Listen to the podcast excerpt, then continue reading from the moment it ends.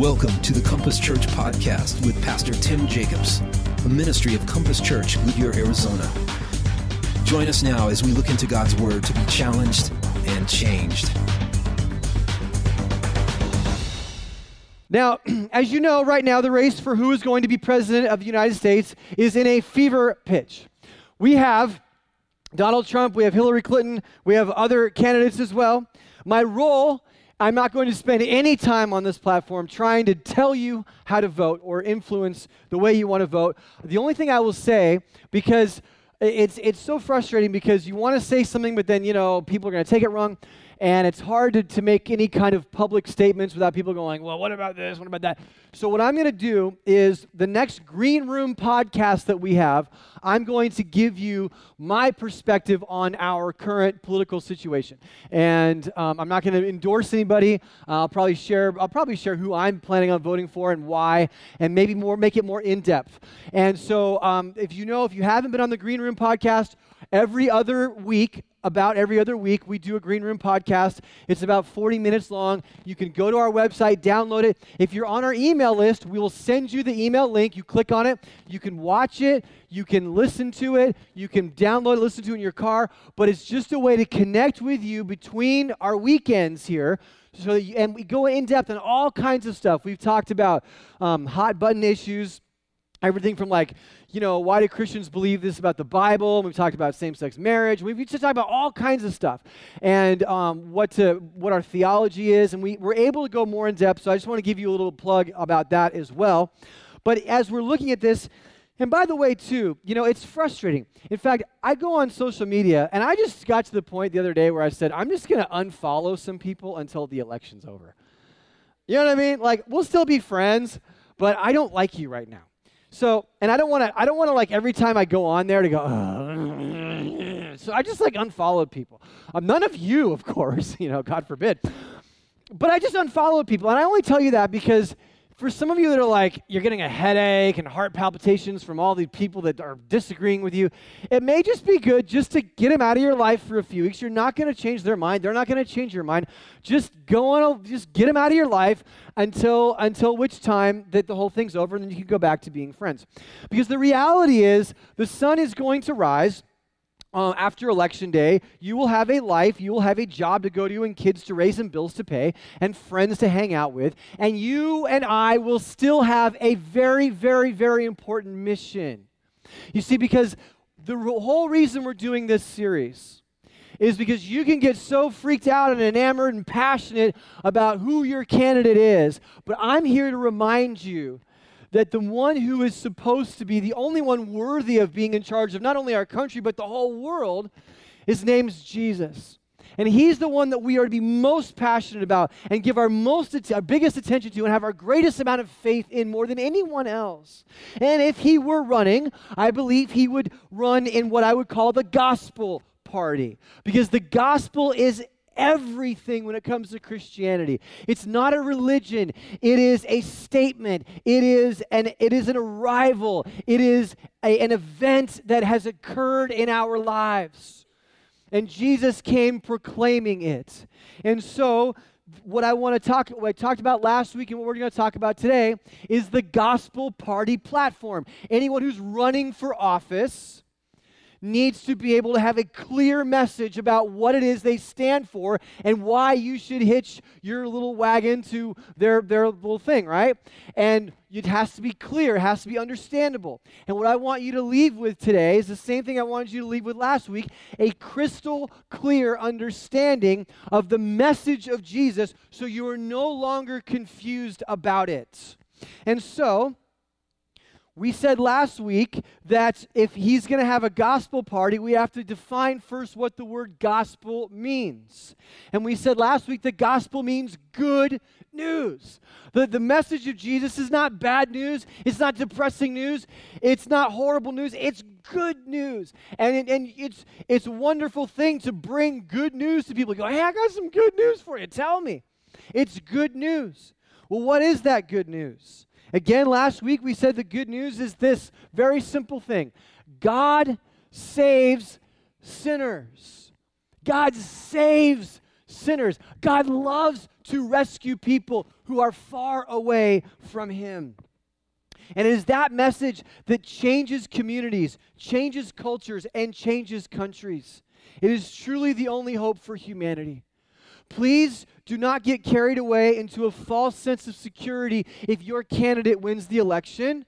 And do not get carried away into a sense of doom and hopelessness and depression if your candidate does not win the election. Because the message that we have is so much greater and has such a massive, more amount of power to be able to change people's lives than any man or woman running for office, because our message is this: God saves sinners. People that we met last week, people like Zacchaeus, who was a con artist and a thief and a traitor to his own people, someone that nobody liked. And Jesus saved him because God saves sinners. The Samaritan woman who had had 5 husbands and was living with dude number 6, someone that you never would think would darken the door of a church. And Jesus specifically tracked her down and showed her who he was, because God saves sinners. He loves going after the unexpected person. Maybe that's you today. Maybe you're here today and you're going, you know, I'm far from God. I'm not even sure what I'm doing here. Maybe you're trying to keep up some kind of appearance, but the truth is your life is that direction, and you're feeling like, I don't even know if God loves me or if I can even get a second chance. But I'm here to tell you, if you're in need of a second chance, if you're in need of a do-over, if you're in need of a restart, an overhaul, a complete regeneration of your life, you've come to the right place, because God saves sinners, even you and even me. And so, the first talking point of the Gospel Party platform, the first thing about Christianity that you should always know and never forget, and it should be the very first thing that comes out of your mouth, not church, not tradition, not a certain type of music, not a certain type of morality, but simply this: the gospel. And the gospel is God saves sinners. But there is another talking point as well, and that's what I want to talk about tonight. The other talking point is this. Again, 3 words, very simple. Jesus is Lord. Jesus is Lord. He is King. He is God. He is above everything. So let's go back to our original verse that we looked at last week and see if we can't pick that out. So right after Jesus calls all his disciples and begins his ministry, the first thing that he does, right out of the gate, the very first thing he does is written about in Matthew chapter 4, verse 23. And it says this: and he went throughout all Galilee, teaching in their synagogues and proclaiming the gospel of the kingdom and healing every disease and every affliction among the people. So here's the important thing. It's not merely the gospel, but it's the gospel of the kingdom. You say, what is the kingdom? Well, the kingdom can be defined simply this way: the rule or the will or the authority of God. The kingdom is the place where God's rules and commands are followed. The kingdom is a place where he is believed in. And when we live in this world right now, what things are ruling our world right now? What things rule the lives of human beings? All kinds of things. Fear. Fear rules people like crazy. Many of you do what you do every single day because you are afraid of stuff. Fear is like a god. How about rage? I read an article last week that said that the average human being, because of technology is great, we love technology, but technology can be frustrating. The average human being will have 40,000 bouts of tech rage throughout their lives. That's like, I hate this computer. Why won't this thing work? Where's the internet? Right? Like rage against technology. Now, technology doesn't cause rage. Technology reveals the rage that's already there, but hidden well until something doesn't work right. And then like, what's wrong with these people? You know, why can't I send a message wirelessly through into space and have it land instantly across the world? It should be working. Tech rage. Hatred. People are ruled by hatred against people with whom they disagree, or your relative, or your ex, or your boss, or the guy that stole your identity, or whatever the case may be, and you live with it every day, and it controls how you think and what you do. It is a small g god. Addiction, alcohol, pot, porn, Facebook, you name it, is something that you can't get away from. It, again, ruins or rules and then ruins your life. Of course, jealousy. You have a person in your head that you can't get them out of your head, and they control you because you can't stop thinking about them and what they have. Of course, money, even our own children can become gods. We'll do anything for them. We want to protect them. We want to give them everything. We're so afraid and worried that they're going to grow up and end up in jail or whatever the case may be. And so we worry and fret and every little thing. It's like, oh, they rule everything so often.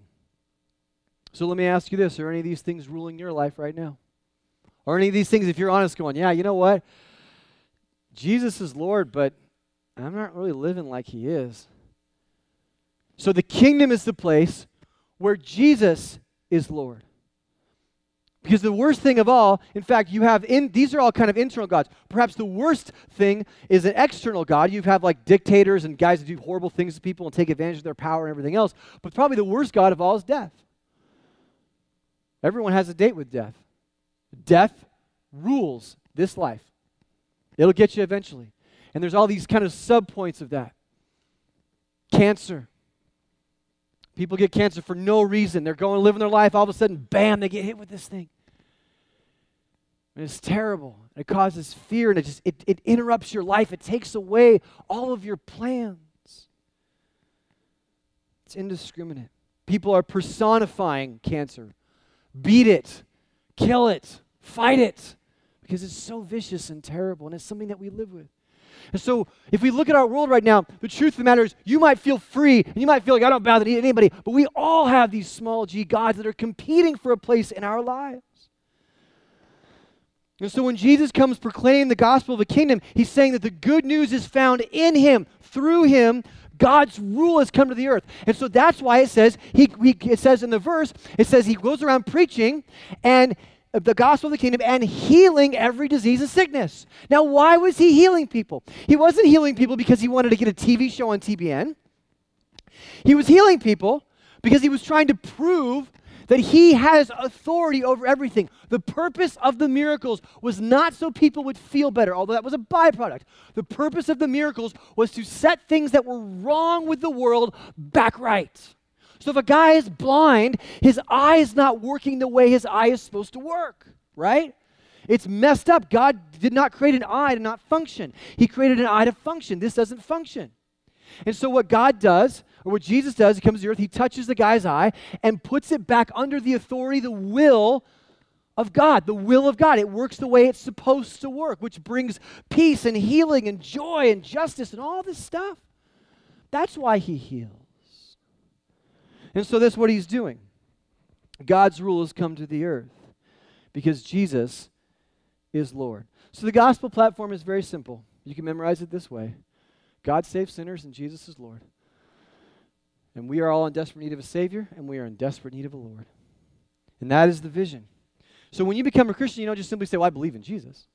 It's like fire insurance, you know. Well, I checked the box.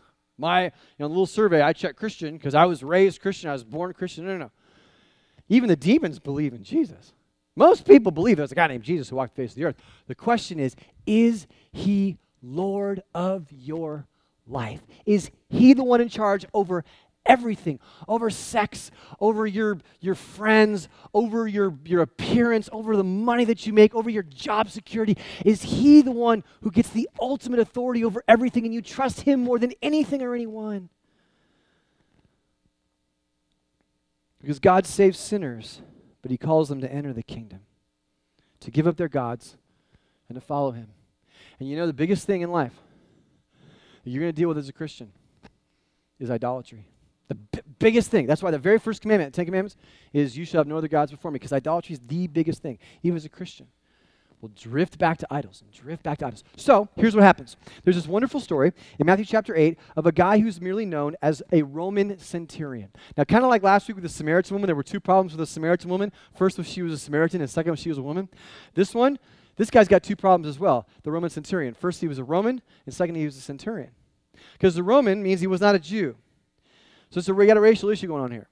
So if you're a Jewish guy reading the book of Matthew for the first time, and in that context, or if you're in this situation, you see a non-Jew, and there's a story about a guy, you're like, this guy's got a problem because he's not one of us. He's not part of our pedigree. He's not one of the chosen people of God. He's not chosen. He's not chosen. He's like, down here. That's the first problem with him. Second problem is, he's a centurion. So what's a centurion? Well, the word cent means 100. He was a military officer who oversaw about 100 troops. Which is a decent position. You know, he's got his little outfit on, right? You've seen all the movies. It's a Roman soldier garb. These guys were part of the oppressors. So here you are, a Jew. You've been conquered by the Romans, and the Roman centurions, these guys were brutal. They were the same ones that nailed Jesus to the cross. These guys were brutal. They were not friendly. They are not your friend. You just get that message. So we think, oh, Roman centurion, he's enough, must be like a nice guy. You know, hey, how's it going? This guy's coming, people scatter. Like, I don't want to be around this guy. I mean, he's going to find something wrong with me. He could order me to jail. He could beat me up. He could shove me around, take my stuff. These are the guys. These are the guys that come to you and tell you, hey, I got all this stuff. You're going to carry this a mile for me. This is why Jesus said, carry it, don't carry it 1 mile, carry it 2. These are the guys we're talking about. They come up to you and go, hey, I'm tired. Carry my stuff for a mile. And you had to or you were busted, right? People hated these guys. So this is what the story, how the story goes. Verse 5, when he, referring to Jesus, had entered Capernaum, a centurion came forward to him, appealing to him. Lord, my servant is lying paralyzed at home, suffering terribly. And he said to him, I will come and heal him. But the centurion replied, Lord, I am not worthy to have you come under my roof, but only say the word and my servant will be healed. For I too am a man under authority, with soldiers under me. And I say to one, go, and he goes. And to another, come, and he comes. And to my servant, do this, and he does it. When Jesus heard this, he marveled. That's another way of saying he's blown away. I mean, he's God, so he's not blown away. But you know what I mean? Like, he's like, oh. And said to those who followed him, listen to this. Truly I tell you, with no one in Israel have I found such faith. I tell you, many will come from east and west and recline at table with Abraham, Isaac, and Jacob in the kingdom of heaven, while the sons of the kingdom will be thrown into outer darkness. In that place there will be weeping and gnashing of teeth. And to the centurion Jesus said, go, let it be done for you as you have believed. And the servant was healed at that very moment. Now what's going on here? You got a Roman soldier, the last person you would think would come to Jesus with a problem would be this guy. But he comes to him because he's desperate. His servant is actually, says he's suffering terribly. In the original language, that's the same word for torture. He is going through torture. And the guy doesn't know what to do. You can imagine the shock that people would have seeing this. Like, what is this guy doing? What's going on here? Who does he think Jesus is? Who does he think Jesus is? That's the critical question. Here's the kicker. Jesus says, fine, I'll go heal him. But the Roman soldier, centurion, understands authority.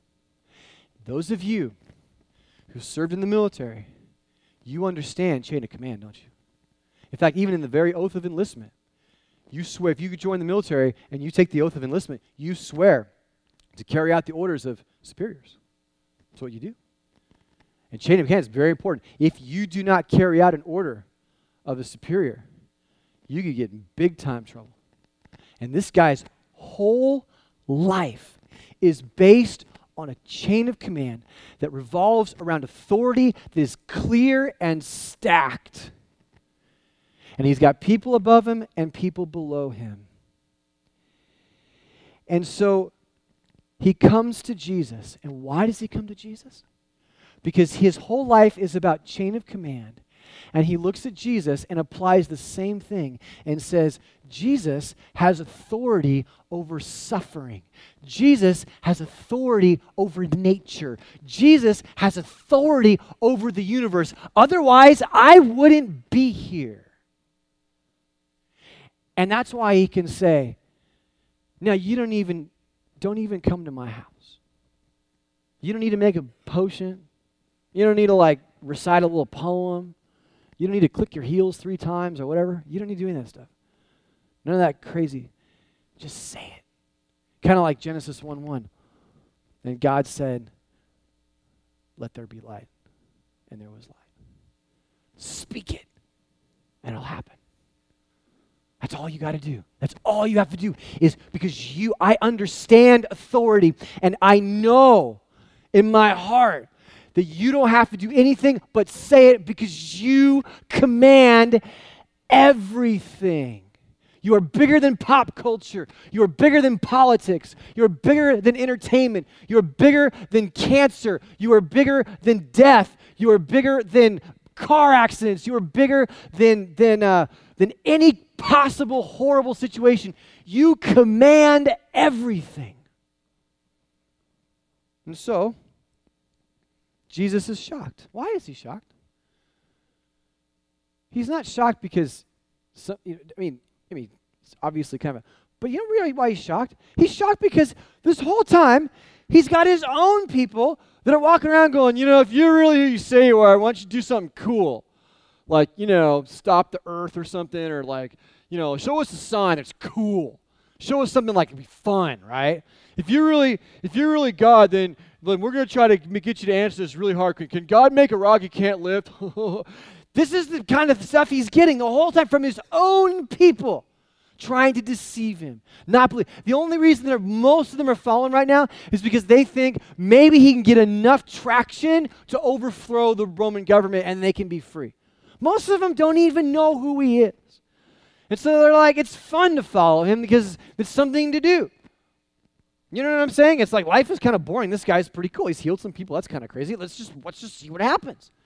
And this is all he's got. And finally, this guy shows up and says, don't do anything but say it, and I'll go back and I know he'll be healed because I understand chain of command, and you command everything.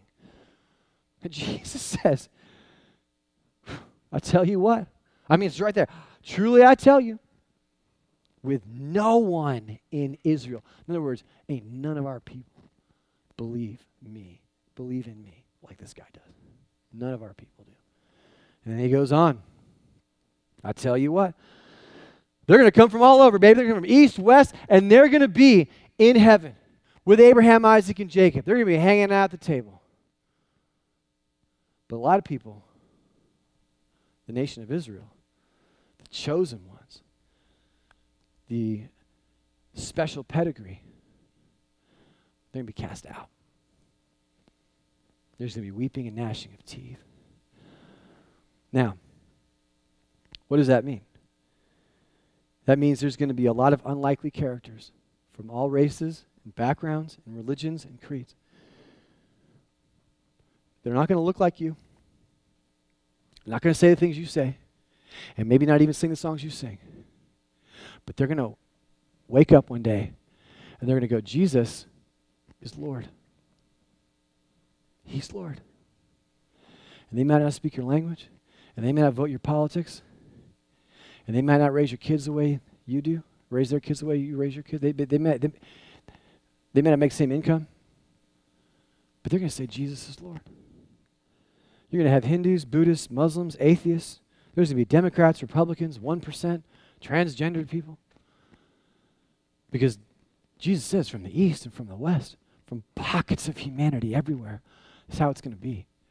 Because I'm telling you what, that Roman centurion, he fits into the most unlikely to believe in Jesus category. He just does. Most unlikely. So you think in your mind of the most unlikely person to believe in Jesus right now living in your mind. What religion is that person? What country do they live in? What political persuasion do they have? Think of the most unlikely person you can imagine, or maybe in your life right now, and imagine that person saying, Jesus is Lord. And imagine that person believing it almost more than you. That's crazy.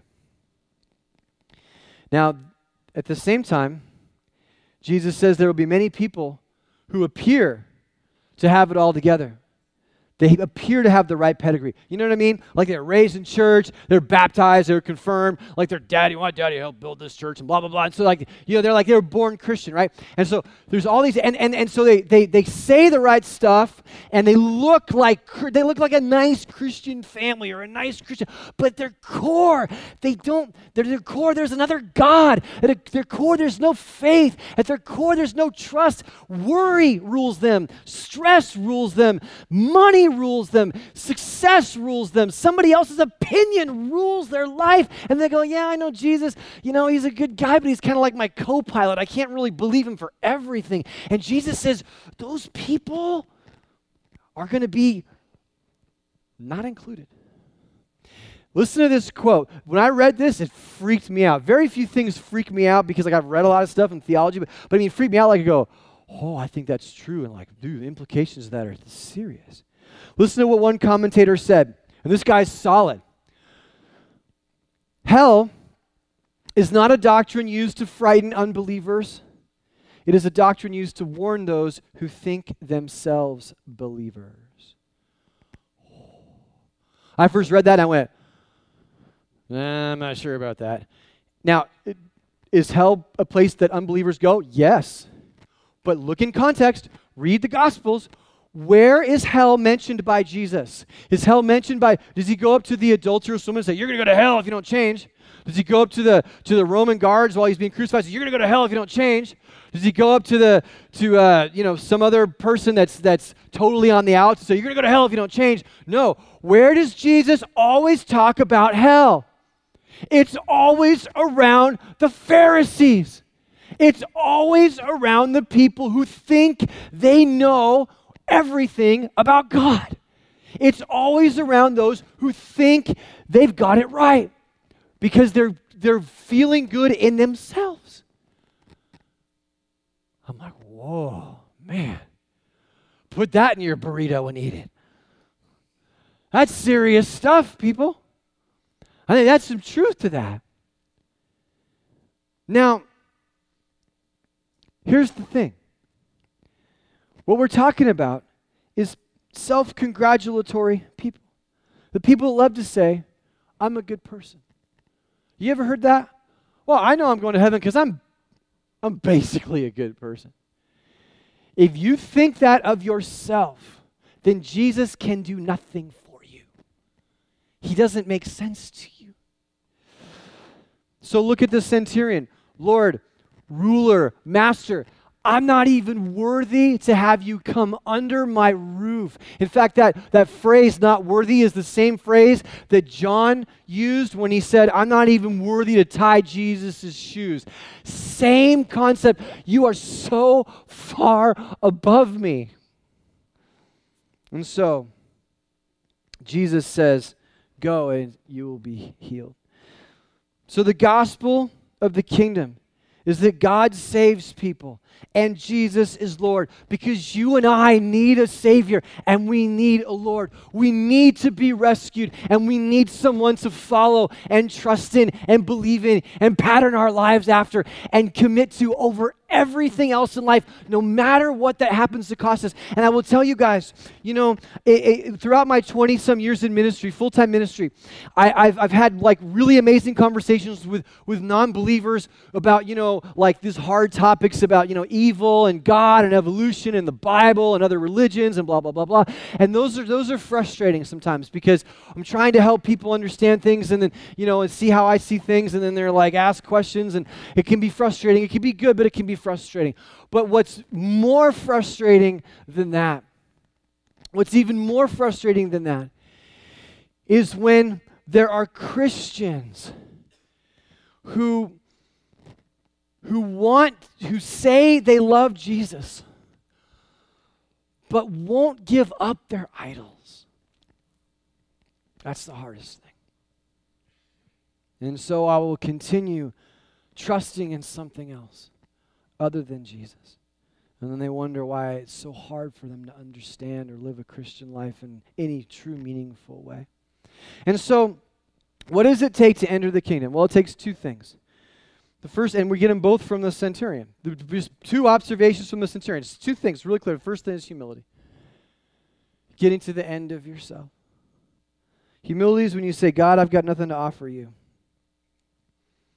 Repentance is a beautiful thing. And repentance is part of humility. And it's a beautiful thing when humility doesn't mean you beat yourself up. Humility means you actually see yourself as for who you really are. And this is so important. You are an amazing, wonderful, incredible creation of God, made in the very image of the eternal, infinite God. Man, that's going to be so crazy. You are made in the image of God like no other creature on the planet. You and I are made that way, so that gives you value and meaning and purpose. You should never question that. You should never say, oh, what good am I? Man, you're made in the image of God, and that gives you incredible purpose. So humility is seeing yourself in the image of God, and yet seeing yourself as deeply flawed and in desperate need of a Savior and a rescuer and a Redeemer. That's all it is. Humility is, man, of course I matter. Of course I have value. Of course I'm important. But man, I'm flawed. I got serious issues in here. The centurion recognized that. That's why he said, yeah, you didn't come to my house. Don't even come to my house. Let me ask you this. You see, because what happens is when you see yourself that way, and I'm telling you, when you see yourself that way, you begin to have a compassionate lens when you look at the rest of the world. You could look at people that are like doing everything wrong in your opinion, and it's completely out to lunch. And rather than being like, oh man, they're so stupid, they've got value to God. He loves them. But they need a rescuer, just like you, just like me.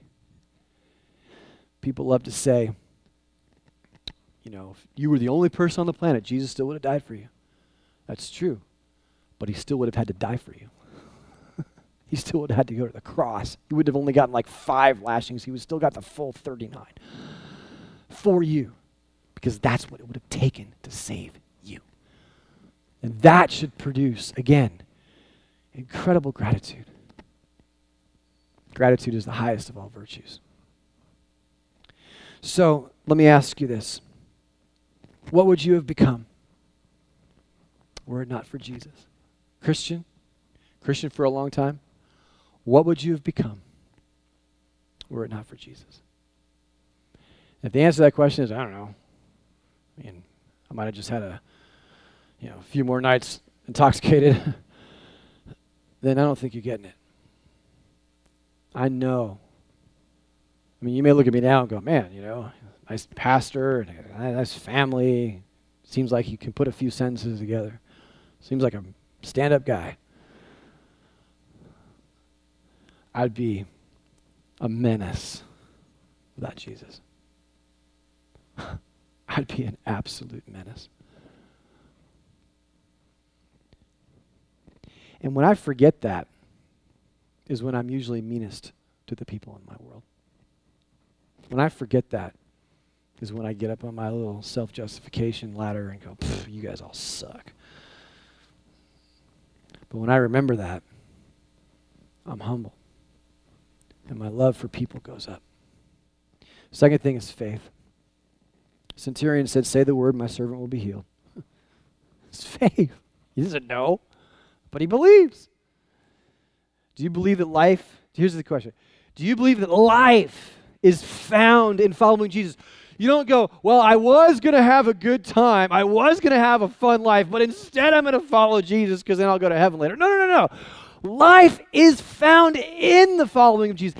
There's no difference between faith and obedience. They're two sides of the same coin. All obedience is an expression of faith. You cannot have one without the other. So obedience flows from faith. And so when you obey Jesus, in there you find life. And we don't just believe in Jesus, but we believe Jesus. We go, oh, when he said that, it's true. When he said, don't worry, but you don't understand, I got to stress out. No, don't worry, really don't worry. You cannot separate those things. Do you believe that faith The life is found in faith, in obedience, in the... It doesn't matter how much money you make. It doesn't matter where you live. It doesn't all that's stupid. It doesn't matter. None of that stuff matters. What matters is the journey with Jesus. There's life in that journey, in the doing of it. Not because you... And I think some of these self-help guys, the problem is they tell you, if you just believe, then God's going to give you all these other things that you want that have nothing to do with His will. It's just stuff that you want. No, the journey, even if you don't get those things, it's the following of Jesus where you find life. So this leads me to the larger point. You have to get this. The kingdom is all about setting things right. Political parties aren't going to be able to do that, okay? We may get some higher taxes. We may get some other. There could be some bad things that happen. I don't know. There could be some terrible, terrible things that happen in our country. I have no idea where it's going to go. But I have faith in the fact that there is a God who is actively working to set things right in the world, and that will culminate with His second coming. That will happen. Now, things might get worse before they get better, or they might get better before they get worse. I don't know. But all I know is the Bible tells me that the kingdom is at work in the hearts and minds of people who have faith in Jesus. And the kingdom is all about setting things right. And that's why for those of you who say, well, I don't know how to pray, man. Can you pray? You don't need to know how to pray, because Jesus says, let me teach you how to pray.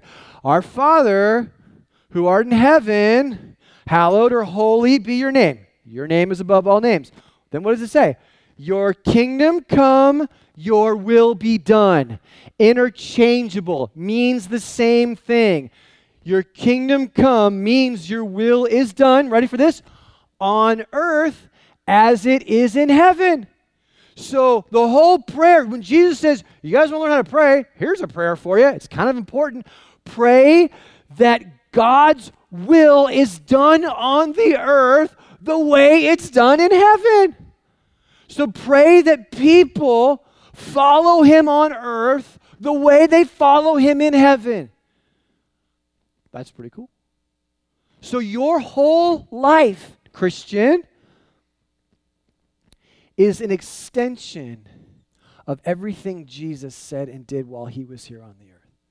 Your whole life is a picture of what it looks like when God's will is done on earth the way it's done in heaven. Whoa, did you just hear that? I'm firing myself up. That wasn't even in the notes. Did you just catch that? I didn't even, this is cool. Your whole life is about the way you live your life to show what it looks like, God's will looks like to be done on earth just like it's done in heaven. You can't do that and smoke pot. You can't do that and fret over your 401k. You can't do that and hate people. You can't do that and not forgive people. You can't do that and cheat on your wife. You can't do that and look at porn. You can't do it like that. To do exactly what Jesus said and pray, you live now your life as though it were in heaven under the rule of God, and your life becomes beautiful and attractive, and people go, dude, I want that. How about that?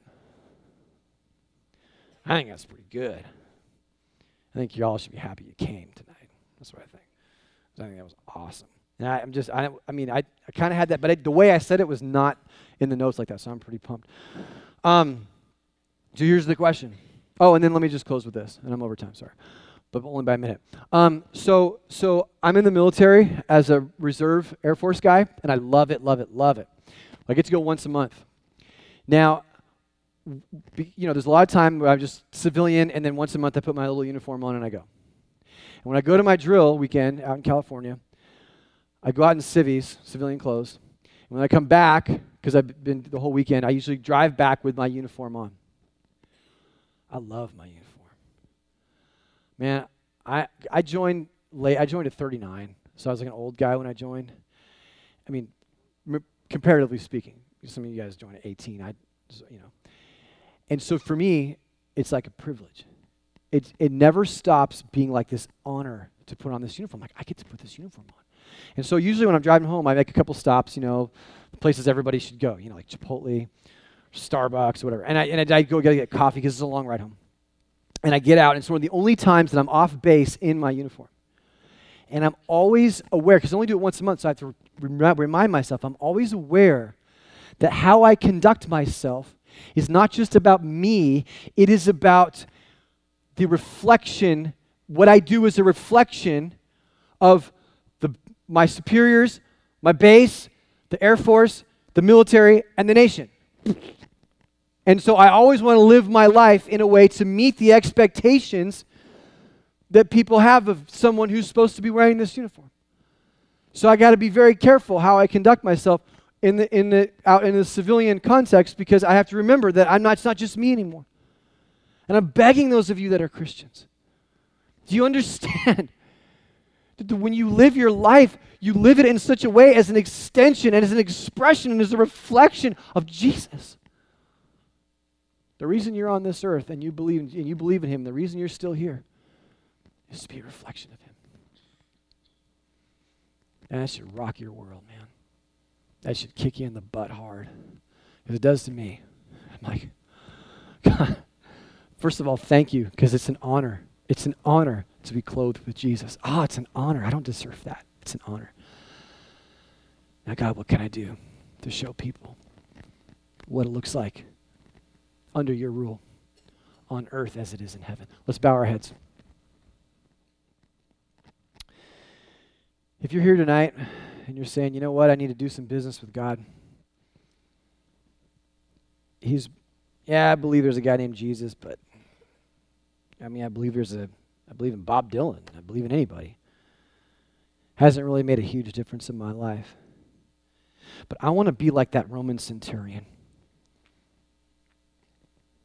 I want to declare that he's got authority over everything, starting with me. So if you're here tonight, you just tell him that. God, you have authority over my life.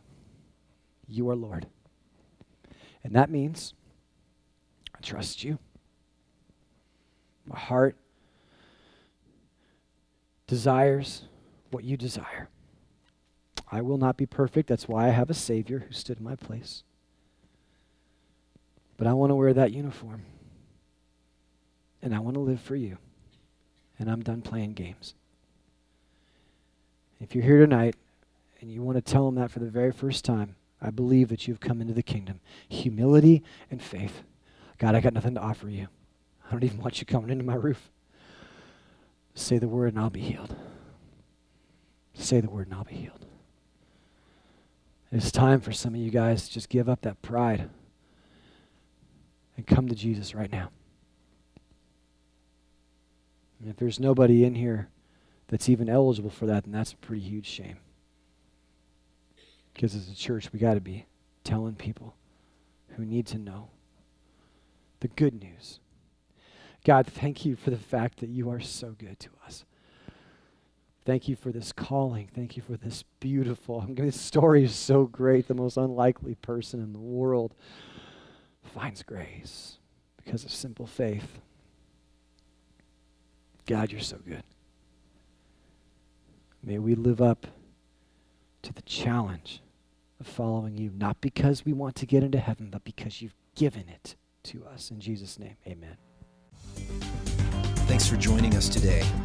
Why not ask God to change your life so you can go and change your world for him? To find out more about our church online, go to www.compasschurch.info, and we'll see you next time.